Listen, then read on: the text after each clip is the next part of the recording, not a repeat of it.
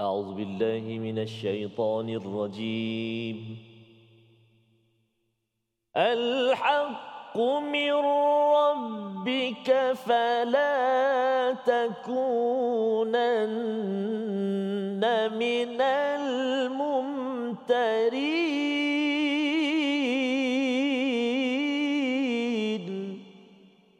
صدق الله العظيم.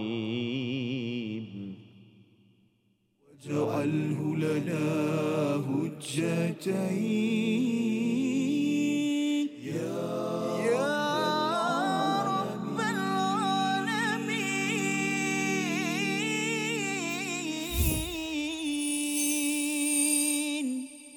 Assalamualaikum warahmatullahi wabarakatuh. Alhamdulillah wassalatu wassalamu ala Rasulillah wa ala alihi wa man wala syada la ilaha illallah syada Muhammadan abduhu wa rasuluh. Allahumma salli ala sayidina Muhammad wa ala alihi wa sahbihi ajma'in. Amma ba'du. Apa khabar tuan-tuan dan puan yang dirahmati Allah sekalian? Kita bertemu dalam My Quran Time salat Quran salat infak ya sama-sama kita melihat kepada bagaimana formula untuk kita tidak rugi dalam kehidupan berdasarkan pada surah Fatir kita membaca Al-Quran, kita ingin bawanya di dalam solat dan kita ingin membawanya dalam kehidupan sesama manusia, berinfak, saling menolong. Dan pada hari ini kita dalam sesi ulang kaji halaman 23 dan 24 bersama Al-Fadil Ustaz Syamsul Hakim. Apa khabar Ustaz?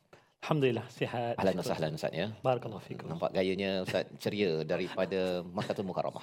Subhanallah. Allahumma ya. amin. Allahumma amin. Ya, yang kita doakan juga kepada tuan-tuan Ustaz Tar Ya. uh, bagaimana pengalaman pengalaman umrah zaman dahulu dan sebelum ini Antara kenangan manis yang tak boleh lupa kali ini Safas ah, ya iaitulah dapat bersama dengan Ustaz Fas. masya-Allah Ah, di Tanah Suci insya-Allah. Mudah-mudahan. Alhamdulillah. Dan, dan Ustaz di di Mekah Madinah uh, berkali-kali belajar pun di Ya. sana tapi setiap kali pergi itu mesti ada satu perkara Ya. yang subhanallah. mungkin Ustaz sudi kongsikan sebagai permulaan bismillah Subhanallah uh, Ustaz Fas ya, bila sebutkan sirah Nabi sallallahu alaihi wasallam, sirah ni perjalanan ya. Mhm.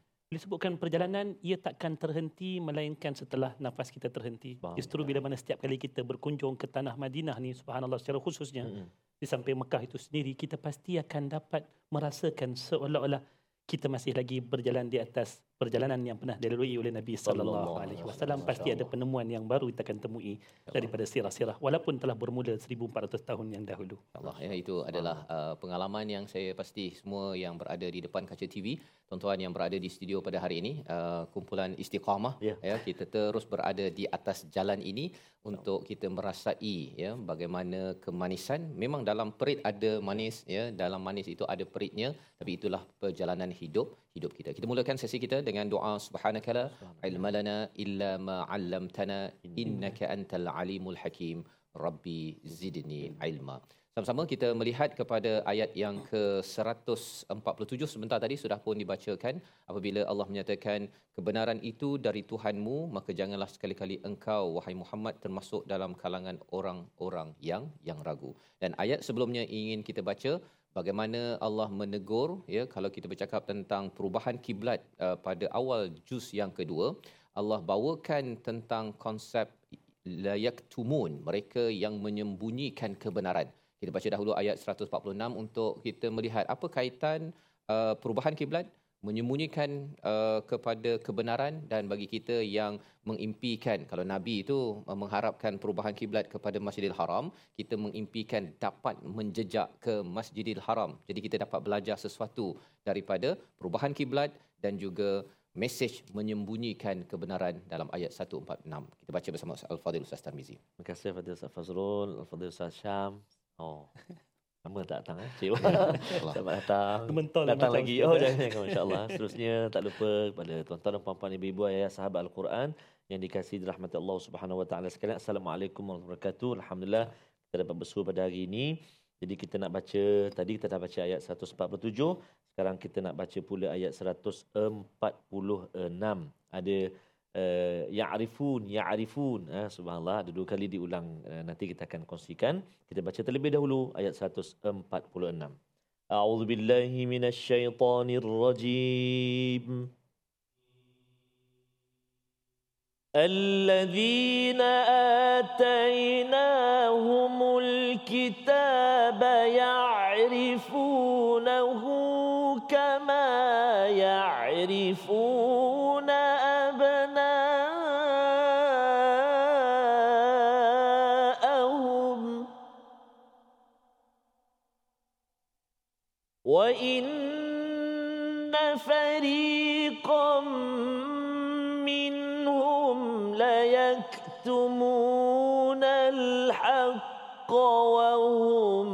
يعلمون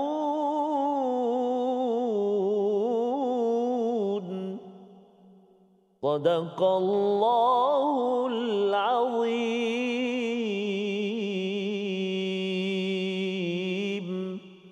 Orang-orang yang telah kami berikan kitab Taurat dan Injil mengenal Nabi Muhammad sallallahu alaihi wasallam seperti mereka mengenali anak-anak mereka sendiri. Sesungguhnya sebahagian mereka pasti menyembunyikan kebenaran padahal mereka mengetahuinya. Jadi pada ayat ini ada perkataan layak tumun ya berkali-kali dalam juz yang kedua ini mesej tentang menyembunyikan kebenaran selepas peristiwa perubahan kiblat daripada Masjidil Aqsa ke Masjidil Haram bersama Al-Fadhil Ustaz Syamsul Hakim untuk menjelaskan uh, apa yang dimaksudkan dengan menyembunyikan dan kalau Ustaz boleh kaitkan perubahan kiblat ini apa signifikan kepada mereka dah, zaman dahulu dan kita zaman ini silakan Ustaz.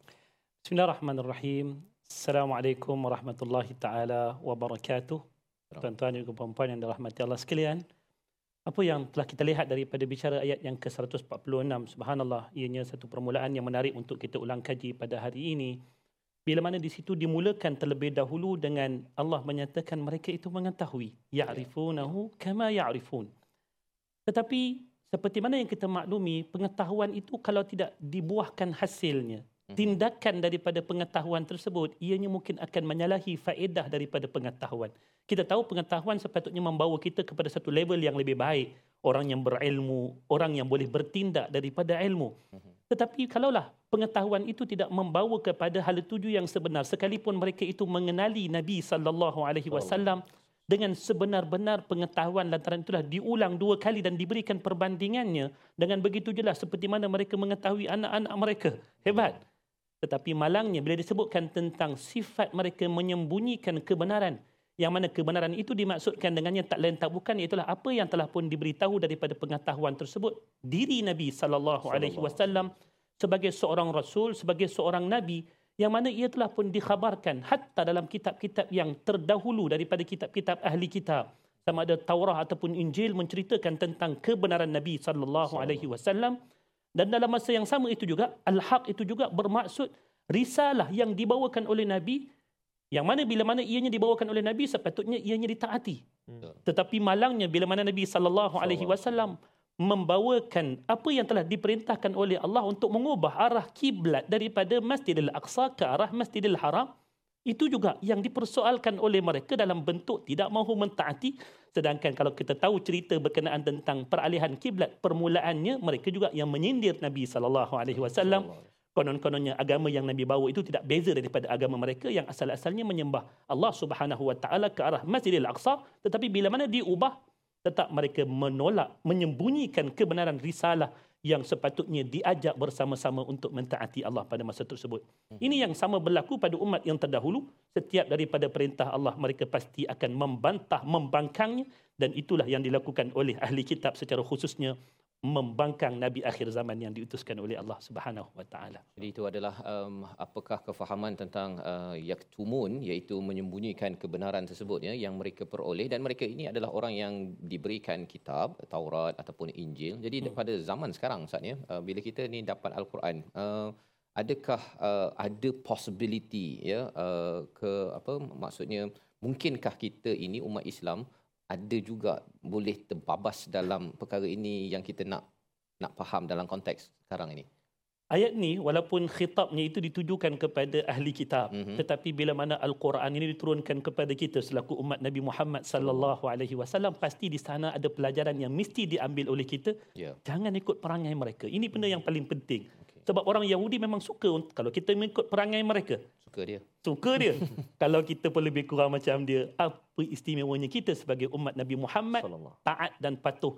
Inilah yang telah pun memberikan kepada kita kemuliaan yang kuntum khaira ummatin ukhrijat linnas ta'muruna bil ma'ruf wa tanhauna 'anil munkar wa tu'minuna billah. Iman kita ini tidak akan sama sekali membantah setiap apa yang diturunkan oleh Allah menerusi Nabi kita Muhammad sallallahu alaihi wasallam. Jadi itu pelajaran uh, di mana uh, jangan membantah dahulu ya dan kemudian bila tak membantah itu maka taklah disembunyikan pasal Betul. sebenarnya ada sesuatu yang tidak kena uh, apa yang Tuhan bagi ini tidak seperti yang saya inginkan. Jadi itu yang uh, yang ini saya keluarkan, yang ini simpan kejap pasal apa nantilah dulu ya uh, perkara ini mungkin menyerang saya ataupun mungkin tak menjadi uh, sumber pendapatan ataupun uh, manfaat kepada kepada kumpulan saya tu, uh, sebagai contoh. Jadi ini perkara-perkara yang perlu kita beri perhatian, jangan disembunyikan kebenaran dan uh, dalam ayat yang ke-148 itu dibawakan satu perspektif tentang bahawa semua di kalangan kita perlu ada hala tuju dalam kehidupan. Ayat 148 kita baca bersama Al-Fadhil Ustaz Tarmizi. Terima kasih Fadil Ustaz Fazrul, Fadil Ustaz Syamsul, Subhanallah, tuan-tuan dan puan-puan ibu-ibu ayah sahabat Al-Quran, dikasih Allah Subhanahu Wa Taala. Kita nak membaca seterusnya ayat yang ke-148. Ada kalimah wijhah. Ha, kan? Subhanallah. Ha? Dan juga yang menarik, fastabiqul khairat. Subhanallah. Mari kita baca ayat 148. A'udzu billahi minasyaitonir rajim. ولكل وجهة هو موليها.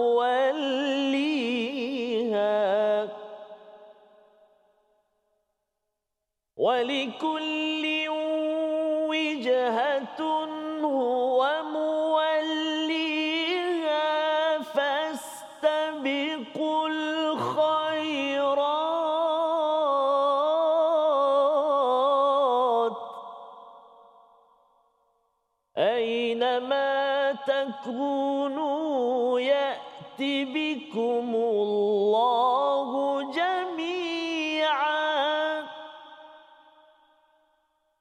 أينما تكونوا يأت بكم الله جميعا. إن الله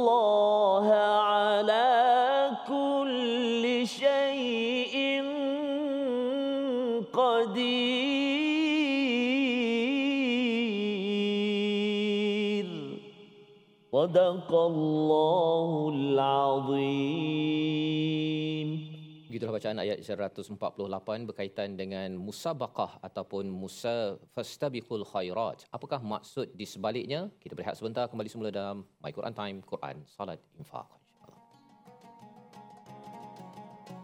واجعله لنا هجتين يا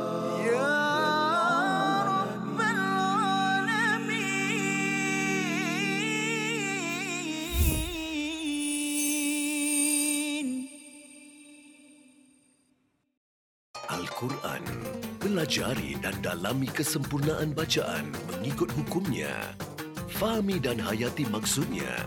Amalkan dan jadikannya sebagai panduan kehidupan. Bukan hanya kita belajar tadabbur, bahkan kita akan belajar tajwid secara mendalam dan ada segmen hafazan. Saksikan episod baharu My Quran Time 2.0 setiap hari 12.30 hari di TV9 juga di saluran Astro 149. Kita dalam My Quran Time, Quran Salat Infaq untuk sama-sama kita mengulang kaji halaman yang ke-23 dan 24. Dan Alhamdulillah sebentar tadi kita sudah pun melihat kepada ayat 146 dan kita membaca ayat 148 dan setiap umat mempunyai hala tuju menghadap kepadanya. Maka berlumba-lumbalah kamu dalam kebaikan. Di mana saja kamu berada pasti Allah akan mengumpulkan semuanya. Sesungguhnya Allah Maha berkuasa atas tiap-tiap sesuatu. Dalam perkataan dalam ayat ini ada perkataan fastabiqul khairat mari kita sama-sama memahami apa maksud berlumbalah kamu dalam kebaikan nak berlumba dengan siapa ni ustaz adakah berlumba dengan orang ke berlumba dengan diri ke dan Uh, biasanya perkataan ini nak dikaitkan dengan musabaqah Ah. tilawah Quran tu kan. Uh, jadi uh, itukah yang dimaksud dengan tu? Silakan. Bismillahirrahmanirrahim. Tuan-tuan dan puan yang dirahmati Allah. Kalimah wijah itu sendiri kita Mhm. perlu fahami terlebih dahulu sebelum kita pergi kepada apa yang kita nak lombakan. Sebab takut kita berlumba di tempat yang lain sedangkan matlamat yang nak dicapai itu lain. Ya. Kalimah wijah yang telah pun kita lihat tafsirannya memiliki dua makna. Satu makna yang hakiki iaitulah arah ataupun jihah. Tempat yang kita hadapkan kiblat kita manakala dalam pandangan yang disebutkan sebagai pandangan majas atau pandangan yang memberikan maksud yang lain itu syariat Islam itu sendiri mestilah kita hadapkan diri kita untuk kita mengiktiraf diri kita sebagai orang yang patuh taat kepada perintah Allah dan perintah Nabi sallallahu alaihi wasallam. Maka bagi kita yang telah pun Allah tetapkan ada kiblat yang tersendiri, ada syariat jalan hidup kita yang tersendiri, maka perlumbaan di situ adalah perlumbaan pada apa yang Allah sebutkan kalimahnya al-khairat. Agama kita yang telah pun Allah datangkan syariatnya itu, ianya menghidangkan kepada kita seribu satu peluang-peluang kebaikan yang banyak. Apapun yang kita buat daripada kerja agama ini adalah kebaikan. Maka dalam kita berhadapan dengan orang-orang yang ingkar untuk mengiktiraf sama ada kiblat kita, satu ketika dahulu orang Yahudi juga Nasrani menolak kiblat kita ini, ataupun orang yang menolak syariat kita. Kalau kita nak kaitkan dengan isu semasa Safaz ya, Ya. baru-baru ni kumpulan yang membakar Al-Quran Oh. tersebut. Ya. Kalau kita nak sibukkan diri kita dengan golongan-golongan penentang, kita takkan ke mana? Tak ke mana. Sebaliknya, kita perlu ada matlamat yang jelas apa yang perlu kita bangunkan daripada diri kita sendiri. Kita Hmm. ada syariat yang perlu kita dedahkan kepada masyarakat menerusi pengamalan kita. Kalau orang benci Quran kita, lagi-lagi kita kena beramal dengan Al-Quran. Jangan kita duduk sibuk bergaduh dengan orang yang benci dengan Al-Quran yang, yang memang merupakan sifat mereka membenci akan Al-Quran tanpa kita mengusahakan sesuatu yang kembali menerangkan apa itu Al-Quran. Maka di sinilah perlunya perlumbaan dalam kebaikan-kebaikan yang dimaksudkan dengannya kita berlumba untuk mengamalkan apa yang ada daripada sisi syariat kita supaya masing-masing di hujungnya nanti akan mencapai matlamat kebajikan yang sebenar yang ingin kita capai seperti mana kita menghadapkan diri kita ke arah kiblat. Ke semua yang menghadapkan dirinya ke arah kiblat kita tahu orang-orang yang berkeinginan untuk mendapatkan kebaikan. Tetapi siapa yang sampai dulu ke puncak kebaikan tersebut? Seperti mana dalam surah Ali Imran kan lan tanalul birra hatta tunfiqu mimma tuhibbun kamu takkan mencapai puncak kebajikan. Kita bukan berbicara tentang kebaikan yang biasa-biasa tetapi matlamat bagi perlumba. Pelumba sekalian mestilah nak mencapai ayyukum ahsanu Am- amala. Maka di situlah kita kata dalam konteks musabaqah tilawah al-Quran contohnya. Semua memiliki keupayaan untuk membaca al-Quran.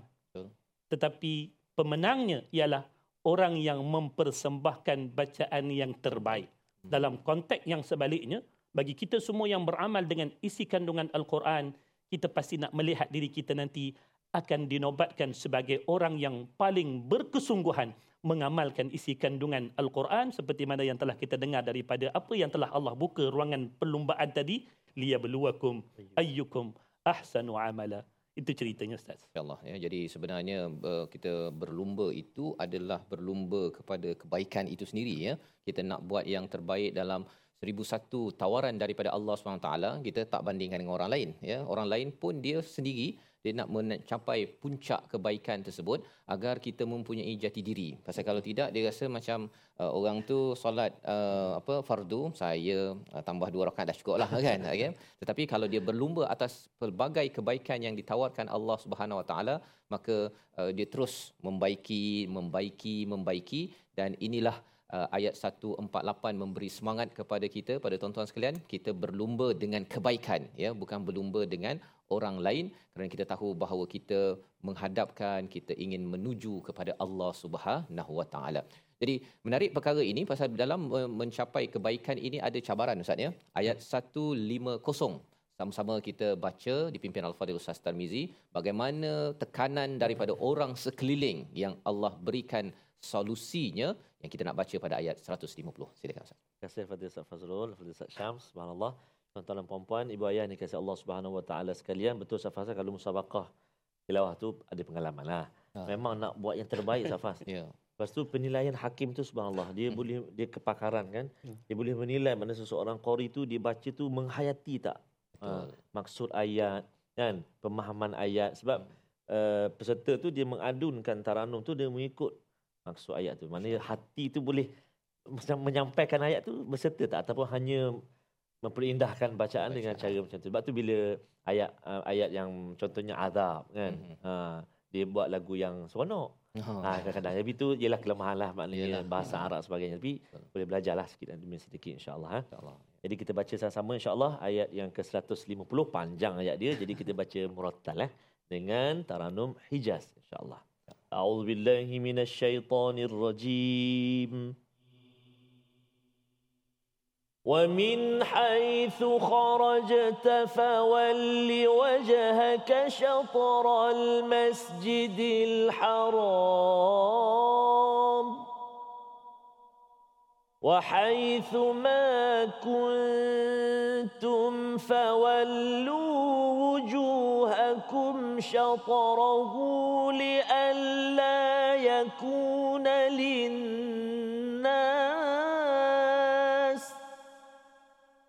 لئلا يكون للناس عليكم حجة إلا الذين ظلموا منهم إلا الذين ظلموا منهم فلا تخشوهم واخشوني فلا تخشوهم واخشوني ولأتم نعمتي عليكم ولعلكم تهتدون. صدق الله العظيم. Al-Azim ayat yang ke-150 ini pada bahagian hujung itu Allah menyatakan fala takhshawhum wakhshawni ya janganlah kamu semua takut kepada mereka tetapi takutlah kepadaku. Apa yang dimaksudkan dengan uh, ayat ini ustaz ya? Di peringkat awal itu lebih kepada uh, menghadap kepada Masjidil Haram. Tetapi bila muncul ayat begini dia seperti satu motivasi kepada nabi apa yang berlaku apa panduan untuk kita sebenarnya? Okey Ustaz, nak faham tentang fala takhshawhum. Kenapa khitab ini ditujukan kepada jamak? Jangan kalian takut akan mereka. Kita kena faham daripada konteks ayat wa min haitsu kharajta fawalli wajhaka syatral masjidil haram diulang dua kali. Dalam ayat sebelum daripadanya dah- didahulukan wa min haitsu kharajta dan ketika mana kamu keluar bermusafir kamu tetap kena hadapkan diri kamu ke arah kiblat. Ayat pertama itu ditujukan kepada Nabi sallallahu alaihi wasallam. Tetapi diulang kali kedua untuk siapa? Untuk umatnya. hmm. Seperti mana Nabi menghadapkan ke arah kiblat, maka kita akan mentaati Nabi sallallahu alaihi wasallam pada kiblat tersebut. Allah minta untuk kita konsisten. Sekalipun pada ketika itu kita mungkin berhadapan dengan pandangan-pandangan manusia. Bayangkan kalau kita pergi tempat yang terasing untuk mendirikan salat. Waktu kita mengangkat takbir di airport-airport yang kita rasakan asing Islam di sana. Pasti seribu satu mata memandang. Nak semayang ke tidak ni? Eh nanti orang kata apa pada aku? Takut kita. Agak-agak kalau saya semayang nanti, nanti cek dekat immigration dia, dia bagi ketat cek. Konon-kononnya kita ni teroris contohnya. lah. Takut kita tu. Maka seperti mana yang pernah berlaku satu ketika kepada Nabi dan juga para sahabat berhadapan dengan fitnah-fitnah, ujian-ujian daripada golongan-golongan penentang-penentang Nabi, orang Yahudi bangkit sebelum daripada kiblat berubah mereka bangkit dengan pelbagai tomahan-tomahan, lepas kiblat berubah pun mereka tetap mentohmah. So kalau kita sebagai umat Nabi sallallahu alaihi wasallam boleh terganggu jiwa kita dengan tomahan-tomahan tersebut, maka kita pasti takkan mengikuti jalan Nabi tersebut sedangkan Allah suruh kita ikut lialla yakuna linnasi alaikum hujjah supaya kita ni tak menjadi orang kata dalam bahasa orang muda hari ni tak jadi bahan untuk orang membahan kita. Eh dia ni tak ikut engkau pula ikut. Macam kita ada perselisihan sebagai umat Nabi Muhammad. Bila sebut umat Nabi Muhammad semua kena sepakat untuk ikut Nabi. So bila mana semua sepakat untuk ikut Nabi di waktu itulah kena ada dalam diri kita jangan pernah takut untuk mempamerkan syakhsiah diri sebagai umat Nabi bermula daripada kiblat yang kita ikuti sehinggalah kepada laluan syariat yang kita patuhi setiap satu daripadanya. Sebab ketakutan kita hanyalah kepada Allah, Allah. Subhanahu wa taala. Orang nak cerca ke, orang nak uh, keji ke, orang nak sindir ke, pedulikan. Sebab matlamat kita fastabiqul khairat. Aku nak kejar kebaikan tersebut insya-Allah. Allah. Ini adalah uh, panduan jati diri yang dibawakan Allah kepada nabi kepada para sahabat dan kepada kita sebenarnya. Ya apatah lagi kalau kita kaitkan tadi tentang fastabiqul khairat ustaz ya. Kalau kita buat baik pun kadang-kadang tertekan dengan orang sebelah kan. Allah ni dia ni bolehlah dia anak siapa-siapa kan. Tunjuk alim. tunjuk alim ke apa sebagainya. Jadi kita tertekan dengan kebaikan orang lain kan. Macam kalau musabakah pun ustaz ya. saya yakin bila ustaz berkongsi tadi itu kalau kita banding dengan Oh. uh, orang sebelah itu Betul. terus jatuh kita punya semangat kita. Tetapi kalau ya Allah ini adalah untuk saya berlumba atas kebaikan maka kita teruskan ya. Kita teruskan buat yang terbaik tanpa kita memperdulikan dan harapnya Kalau kita diberikan juara, juaralah kan. Tapi kalau tak pun saya sudah buat yang terbaik, Betul. tidak tertekan dengan orang yang ada di sekeliling. Kita berhenti sebentar, kembali semula selepas ini dalam My Quran Time, Quran Salat Infak. واجعله لنا هجتين يا يا رب العالمين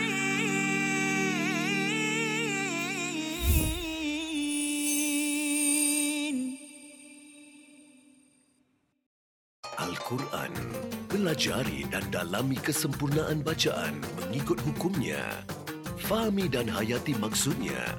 Amalkan dan jadikannya sebagai panduan kehidupan. Bukan hanya kita belajar tadabbur, bahkan kita akan belajar tajwid secara mendalam dan ada segmen hafazan. Saksikan episod baharu My Quran Time 2.0 setiap hari 12.30 hari di TV9 juga di saluran Astro 149. Safa dan Marwah kisah bermula Siti Hajar berhati mulia.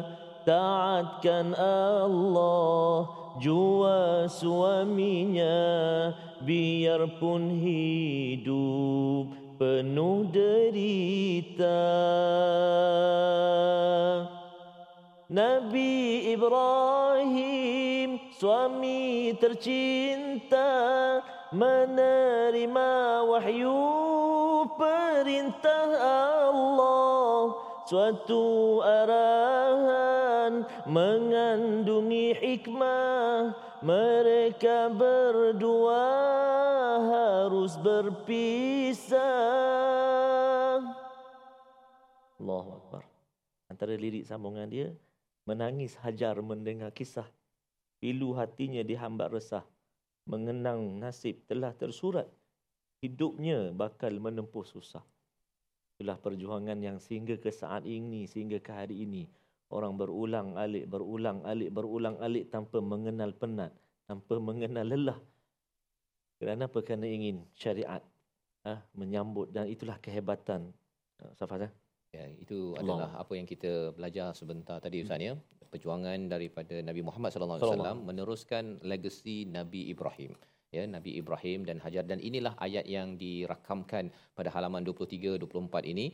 Ayat 151 itu adalah satu respon daripada Allah terhadap doa Nabi Ibrahim diutuskan, mohon diutuskan seorang rasul yang tilawah, yang melakukan tazkiyah dan ta'lim Ayat 151 sama-sama kita baca untuk sama-sama kita memahami bagaimana respon ini sedikit berbeza susunannya dengan doa Nabi Ibrahim tetapi ianya menjadi satu panduan untuk kita menjadi ataupun membina jati diri kita dalam kehidupan. Ayat 151 bersama Al-Fadhil Ustaz Tarmizi. Terima kasih kepada Ustaz Fazrul, kepada Ustaz Syamsul, tuan-tuan dan puan-puan ibu-ibu ayah, sahabat Al-Quran dikasihi Allah Subhanahu Wa Taala. Moga-moga Allah Subhanahu Wa Taala permudahkan ibu-ibu ayah, ayah, kakak, abang semua untuk jejakkan kaki bertawaf di Kaabah dan seperti kata Fadil Ustaz Syam tadi dapat merasai seolah-olah ha, uh, berjalan setiap langkahan itu ha. Inilah tanah Nabi, inilah tempat Allah. Bila kita dengar cerita yang disampaikan Rindu, oleh. Allah Akbar sallallahu baru balik ya, tapi dah ini itulah mulia Ya. Wah, hebatnya tanah dua tanah ini ya subhanallah. Mudah-mudahan Allah memudahkan semua insyaallah. Amin ya rabbal alamin. Ayat 151, mari kita baca sama-sama insyaallah. A'udzu billahi minasyaitonir rajim. كما أرسلنا فيكم رسولا منكم يتلو عليكم آياتنا ويزكيكم يتلو عليكم آياتنا ويزكيكم ويعلمكم الكتاب والحكمة ويعلمكم ويعلمكم ما لم تكونوا تعلمون.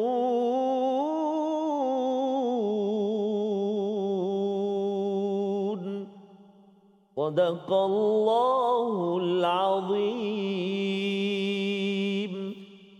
azim ayat yang ke-151 ini dimulakan dengan perkataan kama. Ia ada kaitan dengan ayat 150 Allah mengingatkan wali utimma ni'mati alaikum dan kami ataupun aku menyempurnakan nikmatku. Banyak-banyak perkara ni ustaz ya. Allah kata uh, disempurnakan satu nikmat ini. jadi boleh ustaz jelaskan tak bagaimana ayat 150 ini berkait dengan ayat 151 bila Allah menggunakan perkataan kama macam satu tahap tu. Mm-mm. Silakan. Subhanallah tuan-tuan. Puan-puan yang dirahmati Allah sekalian. Sebenarnya peluang untuk kita mengikuti junjungan besar Nabi kita dalam hidup kita ini adalah merupakan satu nikmat yang sangat besar. Kita bayangkan daripada bilion manusia yang hidup di atas muka bumi ini, khususnya pada hari ini, umat manusia lebih kurang dalam 7 bilion. Mhm. Tetapi yang memilih untuk mengikuti dakwah Nabi sehingga ke hari ini kita boleh katakan jumlahnya sekitar dalam 1.5 bilion. Satu jumlah yang minoriti sebenarnya.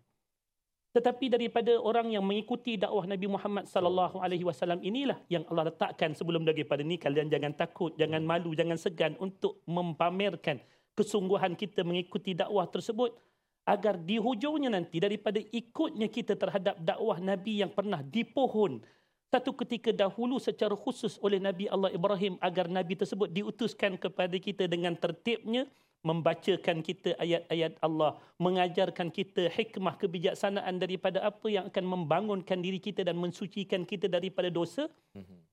Dan inilah yang telah Allah berikan kepada kita dengan pengutusan Nabi tersebut sehinggalah kepada penetapan hukum kiblat dan juga syariat-syariat yang lain tersebut.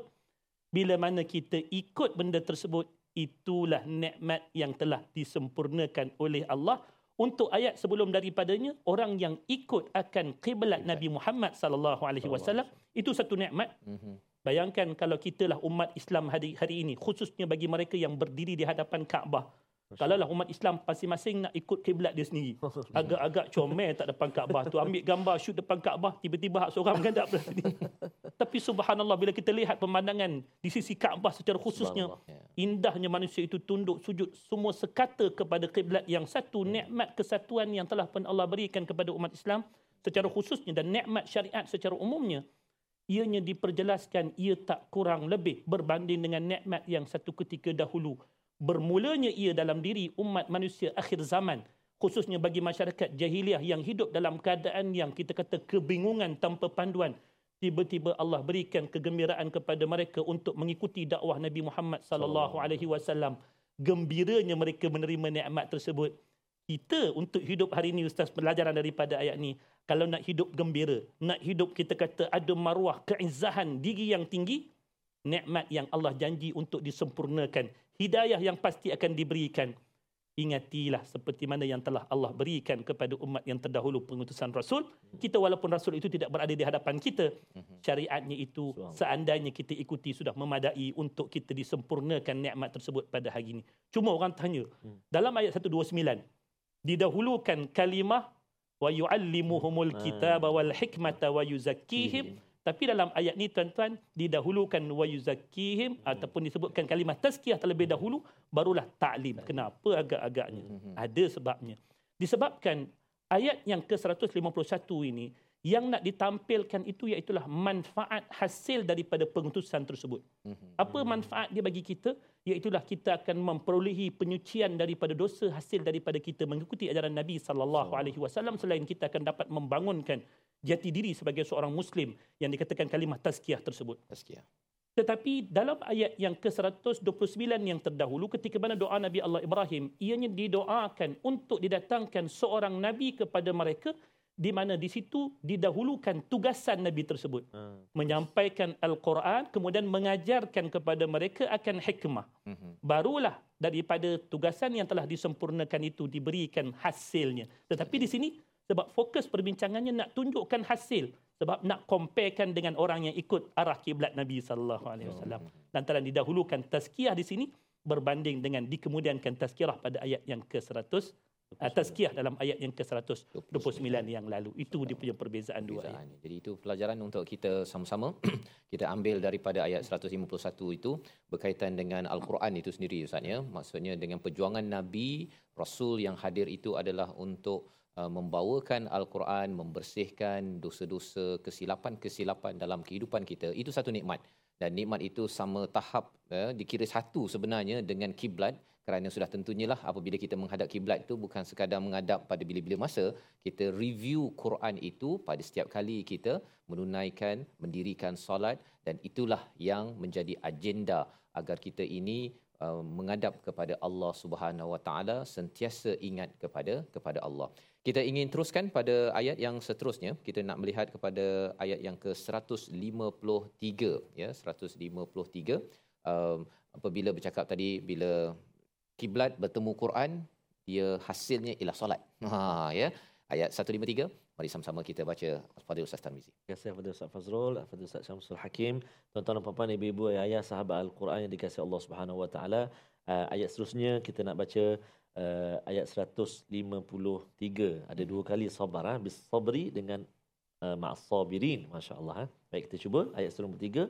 A'udzu billahi minasyaitonir rajim.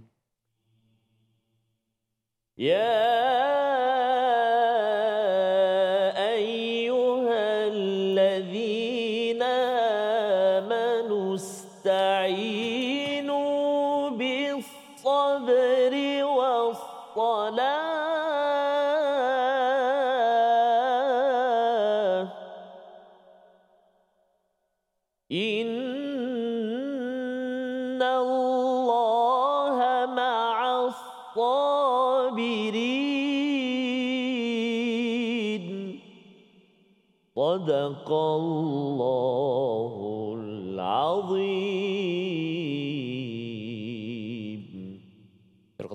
ayat yang ke-153 ini sebagai satu rahsia besar bagaimana kita ingin mendapat pertolongan daripada Allah Subhanahu Wa Taala atas segala cabaran dan ujian dalam kehidupan. Apakah rahsianya? Kita berhenti sebentar, kembali semula selepas ini mengetahui jawapan My Quran Time, Quran Salat Infaq. واجعله لنا هجتين يا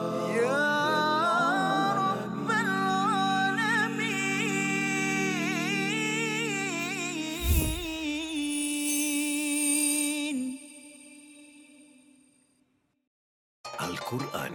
Pelajari dan dalami kesempurnaan bacaan mengikut hukumnya. Fahami dan hayati maksudnya. Amalkan dan jadikannya sebagai panduan kehidupan. Bukan hanya kita belajar tadabbur, bahkan kita akan belajar tajwid secara mendalam dan ada segmen hafazan. Saksikan episod baharu My Quran Time 2.0 setiap hari 12.30 hari di TV9 juga di saluran Astro 149. يا آمنوا استعينوا بالصبر والصلاة. إن الله مع الصابرين.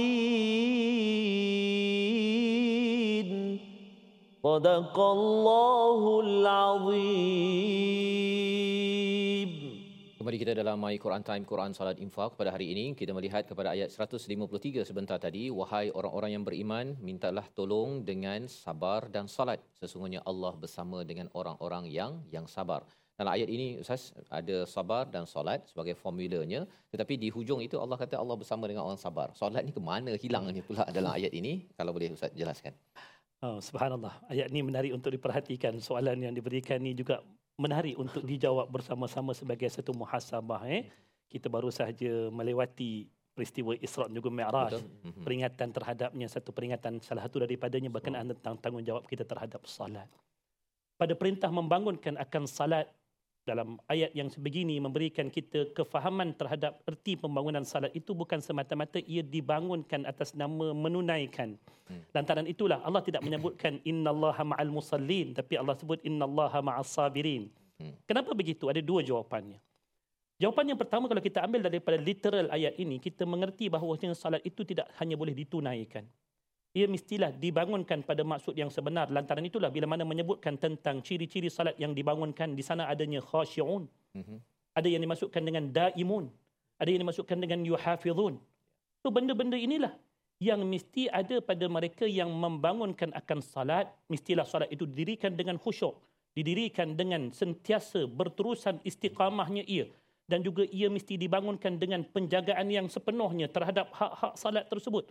Kalau tidak, salat yang dibangunkan itu mungkin jadi kepada bahasa yang lain fawailul lil musallin. Kalau sekadar untuk orang yang salat itu telah pun ada janji fawailul lahum iaitu fawailul lil musallin. Tetapi Allah menyebutkan bagi mereka yang boleh bersabar dengan perintah salat yang diminta oleh Allah beserta dengan sabar di dalamnya itu. Di situlah akan ada kebersamaan Allah padanya. Kalau sembahyang setakat 2-3 minit dah tak boleh sabar rasa nak cepat-cepat je. Macam mana kita nak harapkan Allah bersama-sama dengan kita. Ini jawapan yang pertama daripada literal ayat tersebut. Oh, ya. Tetapi kalau kita nak melihat kepada jawapan secara konteks kefahaman ayat yang menyeluruh. Bahawasanya permintaan Allah Ta'ala ini Allah hadapkan di kala mana umat Islam berhadapan dengan hujaman-hujaman hujah yang datang daripada sisi orang-orang ahli kitab khususnya pada masa tersebut. Begitu juga dengan orang musyrikin sebenarnya. Dua-dua pihak menyerang umat Islam tak kala mana berlakunya perubahan kiblat. Kalau sebelum daripada perubahan kiblat itu berlaku, yang menyerang itu orang Yahudi yang menyatakan bahawasanya kamu masih lagi menghadap kiblat yang sama seperti mana kami. Tetapi bila mana berlakunya perubahan kiblat, orang ahli kitab menyerang, orang musyrikin pun serang. Kenapa? Iaitulah mereka katakan bahawasanya kalau orang Yahudi kata ini tidak ini tidak ini menyebabkan orang-orang yang telah pun menghadap kepada kiblat yang pertama tak diterima amalan mereka. Ya. Manakala orang musyrikin pula menyatakan agama Nabi Muhammad ini terpisah jauh daripada ajaran Nabi Allah Ibrahim yang menghadap ke arah Masjidil Masjid Aqsa. Dua-dua serang. Dua-dua pihak serang kita kata sakit hati kita tidak sakit hati. Sakit. Sakit hati. Kita seorang-seorang dia serang dua-dua. Maka nak boleh kata bertahan dengan keadaan tersebut Allah kata tak ada pilihan yang lain. Jangan susah hati, bangun tunaikan salat dan kemudian kamu kena tetap istiqamah, sabar dengan perintah tersebut. Barulah di situ kamu akan dapat melepasi ujian tersebut. Sebab Allah menjanjikan kebersamaan itu bukan semata-mata kita mendirikan salat, mengikuti arah kiblat yang dihadapkan tetapi kita kena tegar atas jalan mendirikan salat tersebut menghadapkan diri kita ke arah kiblat mematuhi syariat yang telah pun Allah tetapkan secara keseluruhannya. Barulah Allah berikan kebersamaannya. Untuk umat akhir zaman untuk dapatkan kebersamaan Allah bagi diri kita umat akhir zaman ini kita kena istiqamah atas jalan agama ini. Jangan pernah berlepas diri daripadanya. Barulah Allah akan bersama dengan kita. Allahu taala alam. Allah ya itu adalah uh, penerangan ayat yang ke-153 itu menjelaskan bagaimana uh, solat itu dimasukkan uh, tarbiyah daripada Allah dengan uh, sudut yang menarik ustaz ya. Bila Allah menyatakan innallaha ma'as sabirin orang sekarang ni orang cakap tentang persistent uh, consistent kan constant kan. Ataupun ada satu lagi istilah grit. Ya, kalau bahasa Inggeris itu grit tu. Dia memang betul-betul sabar. Dia nak cuba usahakan. Rupa-rupanya uh, formula untuk mendapat kesabaran tahap tinggi ini adalah dengan menjaga solat Ha kan. Jadi orang rasa-rasa kadang-kadang orang cakap solat ni macam aktiviti agama, entah ada apalah dalam solat tersebut kan. Tetapi sebenarnya di dalam itu ada disiplin, sabar, konsisten, terus kuat di dalam kehidupan. Dan ini sepatutnya pegawai uh, human resource ya kena tahu. Kalau nakkan staff yang kuat semangat uh, dia perlu pastikan uh, staffnya itu solat ya. Kalau tidak dia cepat apa istilahnya? Cepat um, cepat-cepat koyak. Koyak. Ha, ya, Dia- bila dah lama bekerja tu dah mulalah merajuknya dengan uh, tak punctualnya ataupun tidur melajak sampai 2 3 hari pasal apa? Rupanya tidak mempunyai grit ataupun sabirin bila Allah Allah yang bersama kan. Jadi bila Allah bersama ni memang kuatlah tu kan. Ini adalah satu satu pelajaran daripada ayat yang ke-153. Kita ingin meneruskan pada halaman yang ke-24 satu ayat yang dikaitkan tadi dengan kesabaran. Allah maklumkan bahawa orang yang sabar ini pada ayat 156. Kita baca bersama Al-Fadhil Ustaz Tarmizi. Terima kasih kepada Ustaz Fazrul, kepada Ustaz Hakim. Oh, dia tu tadi Syamsul Hakim. Oh, sama lah, Syamsul Hakim. Masya-Allah. Oh, okey. Ustaz Fazrul, Fahmi. Ah, jarang didengar ya. Jarang, eh, jarang.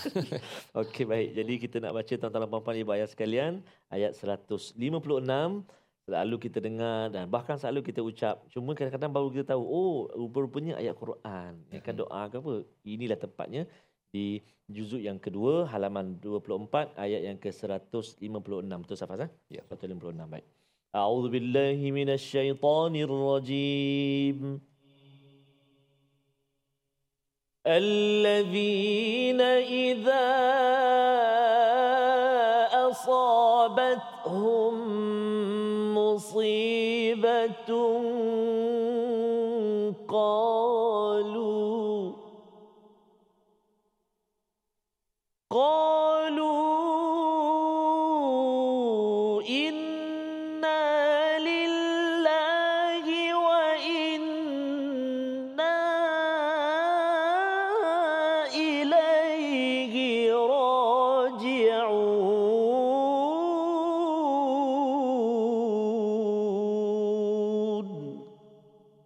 صدق الله العظيم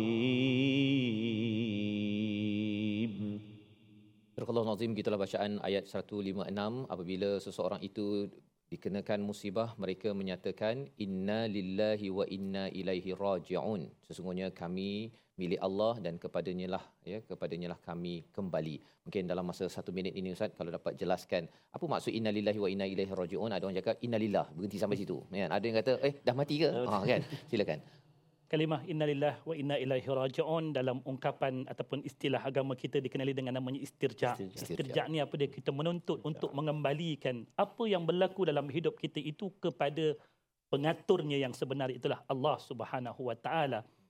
Kaitan dua ayat ni dengan ayat sebelum daripadanya. Mhm. Iaitulah tak kala mana kita boleh menerima dengan redha ketetapan syariat daripada Allah buat diri kita untuk menghadapkan diri kita ke arah kiblat begitu juga dengan segala segala syariat yang lain. Waktu Allah perintahkan kita untuk kita buat kita buat. Tapi pada satu sudut yang lain pada urusan qada kadar hidup kita walaupun ia tak tersurat dalam bentuk suratan yang tersusun yang sebegini Mhm. tetapi ia suratan yang telah pun ada pada sisi Allah di Lauhil Mahfuz takdir kita tersebut. Itu tetap sama yang perlu kita terima. Seperti mana kita menerima syariat Allah kita kena menerima sunnatullah bahawasanya bagi hidup kita itu ada kala kita menerima kesenangan dan ada kalanya kita menerima musibah. Orang yang bersabar adalah orang yang menerima ketetapan syariat dan juga sunnatullah buat hidup diri dia. Wallahu taala alam. Itulah itulah mindset yang dibawakan oleh istirja inna lillahi wa inna ilaihi rajiun yang kita doakan agar kita dapat memahami ya mengamalkan isi uh, istirja ini misalnya bukan sekadar cakap saja tapi diamalkan agar apa? Agar kita menjadi orang yang sabar boleh jadi bapa sabar 10 tahun 20 tahun 30 tahun ya. Ibu yang sabar 20 tahun 30 tahun bukannya selepas 20 tahun saya rasa macam nak letak jawatan. Ha kan? Padahal Allah membekalkan formula. Kita berdoa di hujung ini bersama Al Fadil Ustaz Syamsul Hakim. Ya Bismillahirrahmanirrahim. Alhamdulillahirabbil alamin. والصلاة والسلام على أشرف الأنبياء والمرسلين نبينا محمد وعلى آله وصحبه أجمعين اللهم ارحمنا بالقرآن Amin. واجعله لنا إماما ونورا وهدى ورحمة Amin. اللهم ذكرنا منه ما نسينا وعلمنا منه ما جهلنا وارزقنا تلاوته آناء الليل وأطراف النهار واجعله لنا حجة يا رب العالمين Amin. اللهم اللهم انفعنا بما علمتنا وعلمنا ما ينفعنا برحمتك يا أرحم الراحمين. ربنا آتنا في الدنيا حسنة وفي الآخرة حسنة وقنا عذاب النار Amin. وصلى الله على نبينا محمد وعلى آله وصحبه وسلم والحمد لله رب العالمين Qabbalallah. تقبل الله منا Inna wa minkum taqabbal ya karim. Moga-moga Allah menerima doa dan amal kita pada hari ini, pada hari-hari sebelum ini dan pada masa akan datang dan saya ucapkan terima kasih kepada Al-Fadil Ustaz, uh, Ustaz Syamsul Hakim bersama ya pada hari ini dan Ustaz Tarmizi. Kita bersyukur uh, dengan perkongsian pada Ya. hari ini dan moga-moga ianya memberi semangat kepada kita semua agar terus committed dengan dengan panduan daripada Quran dan menghargai kiblat kerana dua perkara itu kita simpulkan dengan solat kita setiap hari menjadikan kita lebih kuat dalam menghadapi cabaran kehidupan. Kita bertemu lagi dalam siri episod baru pada hari esok My Quran Time Quran Salat Infaq insya-Allah. آناء الليل وأطراف النهار واجعله لنا هجتين